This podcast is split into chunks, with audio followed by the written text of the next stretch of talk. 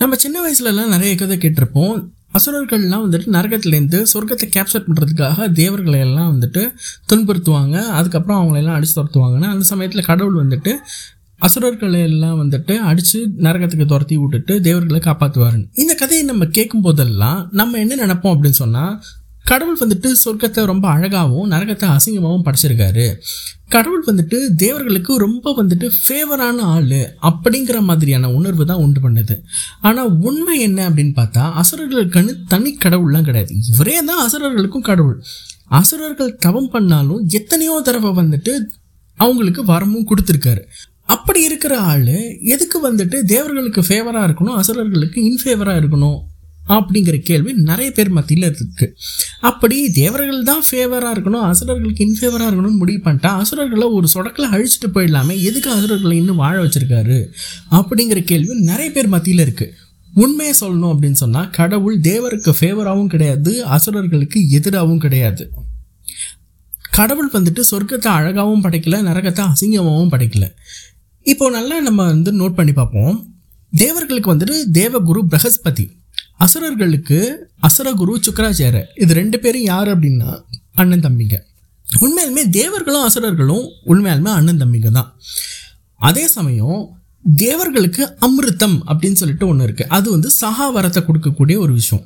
அதே மாதிரி அசுரர்களுக்கும் அதுக்கு ஈக்குவலாக மிருத்த சஞ்சீவினி அப்படின்னு சொல்லிட்டு ஒன்று கொடுத்துருக்காங்க. அது என்னென்னா, எத்தனை தடவை செத்தாலும் உயிரோட வழிந்து வர முடியும் அப்படிங்கிறது. அதே சமயம் இப் இந்த ரெண்டு விஷயத்தில் பார்ஷியாலிட்டி பார்க்காத கடவுள் சொர்க்கத்தையும் அழகாக படைச்சிட்டு நரகத்தை அசிங்கமாக படைச்சி இந்த விஷயத்தில் பார்ஷியாலிட்டி பார்த்துருப்பாருன்னு உங்களுக்கு தோணுதா? உண்மை கிடையாது.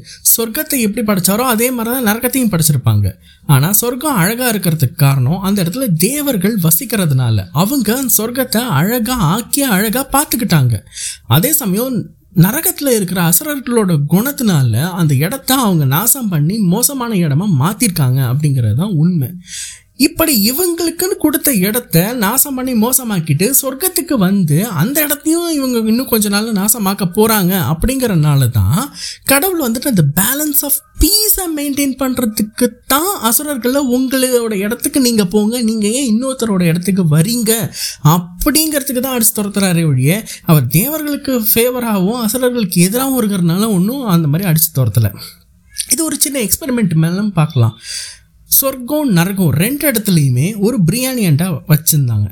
ரெண்டு பேத்துக்குமே ஒரே ரூல்ஸ் என்னென்னா, மொட்டை மடங்காமல் அந்த பிரியாணி அண்டாவை காலி பண்ணணும், எல்லாருமே சாப்பிட்ருக்கணும் அப்படிங்கிறது தான் ரூல்ஸ்.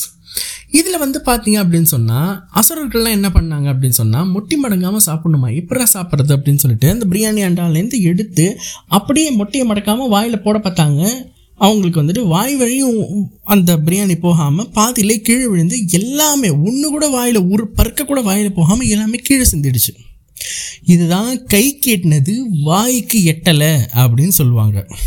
பேரஸ் சொர்க்கத்தில் என்ன பண்ணாங்க அப்படின்னு சொன்னால், கையை மடக்கக்கூடாது, பிரியாணி காலி பண்ணணும், எல்லோரும் சாப்பிட்ருக்கணும், இவ்வளோதானே ரூல்ஸு அப்படின்னு சொல்லிட்டு ஒருத்தவங்க எடுத்து இன்னொருத்தவங்களுக்கு ஊட்டி விட்டாங்க, இன்னொருத்தவங்க இவங்களுக்கு ஊட்டி விட்டாங்க. இப்படி மாறி மாறி ஊட்டிக்கிட்டு கையை மடக்காமல் ஒரு பருக்க கீழே சிந்தாமல் எல்லாருமே சாப்பிட்டுட்டாங்க. மற்றவங்களுக்கு கொடுக்குற எண்ணம், மற்றவங்களுக்காக அப்படின்ற எண்ணம், இந்த மாதிரி சொர்க்கத்தில் இருக்கிறவங்களோட எண்ணம் நல்லா இருக்கிறதுனால தான் அந்த இடத்துல அந்த இடம் அழகாக இருக்குது, அந்த மக்கள் வந்துட்டு நல்லா இருக்காங்க, எல்லாமே இருக்காங்க. நரகத்தில் இருக்கிறவங்களுக்கு செல்ஃபிஷாக இருக்கிறதுனால தான் அவங்களோட இடத்த நாசம் பண்ணி நரகம் அப்படிங்கிற ஒரு இடம் அசிங்கமாக்கி மோசமாக்கியிருக்காங்க. பிரியாணி என்றால் ரெண்டு பேத்துக்கும் காமன், ரூல்ஸும் ரெண்டு பேத்துக்கும் காமன். ஆனால் சொர்க்கத்தில் இருக்கிறவங்க ஒரு பருக்க கிழிச்சினாமல் சாப்பிட்டாங்க, நரகத்தில் இருக்கிறவங்க ஒரு பருக்க வாயில் போகாமல் எல்லாத்தையுமே கிழிச்சிருந்தாங்க. கை கெட்டது வாய் கெட்டாமல் போச்சு. எதனாலன்னு நீங்கள் நினைக்கிறீங்க? ரெண்டு பேத்துக்கும் பார்ஷியாலிட்டி கட்டினாலையா? உண்மை என்ன அப்படின்னு சொன்னால், ரெண்டு பேர்த்தோட மென்டாலிட்டி தான் அவங்கள வந்துட்டு அந்த இடத்த சொர்க்கமாகவும் அந்த இடத்த நரகமாகவும் மாற்றிருக்கு. நீங்கள் ஒரு வேளை உங்களை சுற்றி வந்துட்டு நான் நரக வேதனைப்படுறேன், என்னை சுற்றி வந்துட்டு கெட்டவங்களாக இருக்காங்க, நான் மோசமான இடத்துல இருக்கிறது அப்படின்னு சொல்லிட்டு நீங்கள் ஃபீல் பண்ணிங்கன்னா, நீங்கள் நன் இடத்த மாற்றி பிரயோஜனம் இல்லை, உங்கள் மனசை மாற்றிக்குங்க. இதுதான் உங்களுக்கு சரியான வழி.